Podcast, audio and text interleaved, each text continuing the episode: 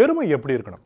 குரல் எண் தொள்ளாயிரத்தி எழுபத்தி ஒன்பதில் வள்ளுவர் சொல்கின்றார் பெருமை பெருமிதம் இன்மை சிறுமை பெருமிதம் ஊர்ந்து விடல். எப்போ வந்து பெருமிதம் அந்த ப்ரைட் அப்படின்னு சொல்கிறாங்க இல்லையா? அந்த லைட்டாக அந்த தலைகணம் பெருமிதம் உள்ள சேர்ந்துருதோ அப்போ சிறுமை வந்துடுமா எது பெருமையா?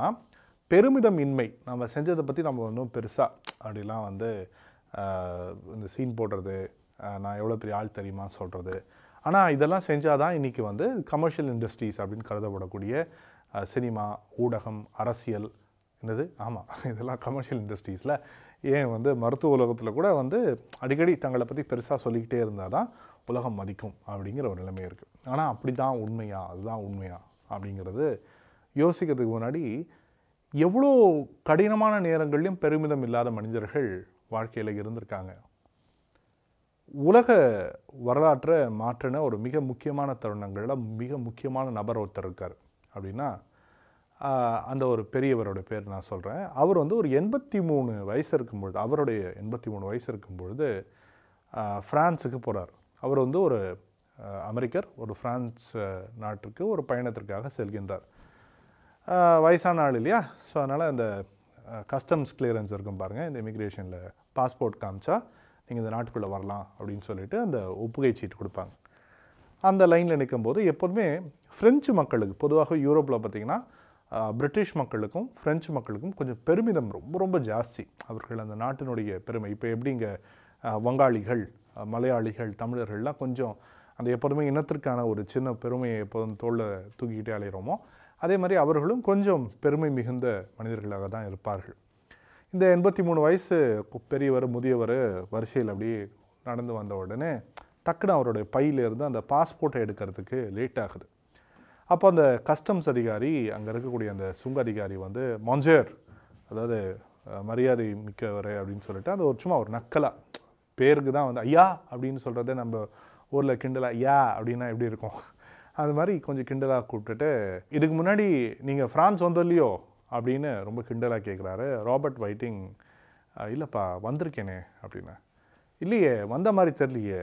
இது வந்திருந்தா டக்குன்னு கேட்ட உடனே ஒரு கஸ்டம்ஸ் அதிகாரி முன்னாடி அதுவும் ஃப்ரான்ஸில் பாஸ்போர்ட் எடுத்து முன்னாடியே ரெடியாக வச்சுருக்கணும் உங்களுக்கு தெரியாதா?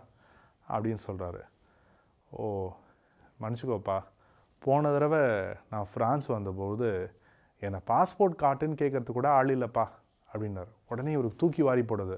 அப்படிலாம் வாய்ப்பே கிடையாது. எங்கள் நாட்டில் அதுவும் ஒரு வெளிநாட்டுக்காரன் உள்ளே வரும்பொழுது பாஸ்போர்ட் காட்டுன்னு கேட்கறதுக்கு ஆள் இல்லையா? வாய்ப்பே இல்லை. யாருங்க நீங்கள் உங்களுக்கு அப்படிங்கலாம் விட்டுருவாங்களா எங்கள் நாட்டில்? அப்படின்னு கேட்குறாரு. இல்லைப்பா உண்மையாகவே அந்த மாதிரி தான்ப்பா நடந்தது. எப்போங்க நடந்தது? சொல்லுங்கள் பார்க்கலாம். அது வந்து தி டே ஆயிரத்தி தொள்ளாயிரத்தி நாற்பத்தி நாலில். நான் காலையில் நாலு நாற்பதுக்கு அந்த முக்கியமான நாளில் உங்கள் நாட்டு கரையில் கால் வச்ச போது என்னை வரவேற்கிறதுக்கு யாரும் இல்லைப்பா அப்படின்னார். என்ன இதில்?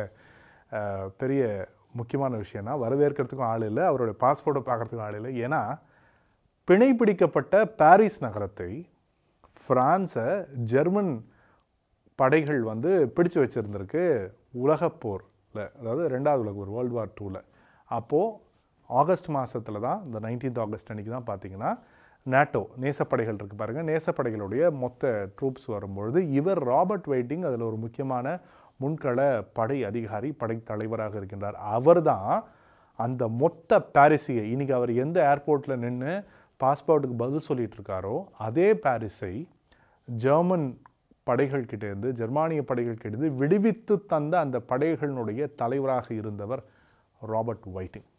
ஆனால் அவர் கடைசி வரைக்கும் அதை பெருமிதமாக சொல்லிக்கொள்ள பெருமையாகவே அந்த பெருமிதத்தை கொஞ்சம் உள்ளே வச்சுக்கிட்டாரு. ஏன்னா அவருக்கு நல்லா தெரியும் பெருமிதம் வந்துட்டால் சிறுமை வந்துடும் பெருமிதம் ஊர்ந்து விடல் அப்படின்னு வள்ளுவர் சொல்கிறார் ராபர்ட் வைட்டிங்கினுடைய அந்த பாஸ்போர்ட் உதாரணம் உலக புகழ்பெற்ற ஒரு சரித்திரம். பெருமிதம் இல்லாத மனிதர்கள் என்றைக்குமே போற்றக்கூடியவர்களாக இருக்கின்றார். பெருமை பெருமிதம் இன்மை சிறுமை பெருமிதம் ஊர்ந்து விடல்.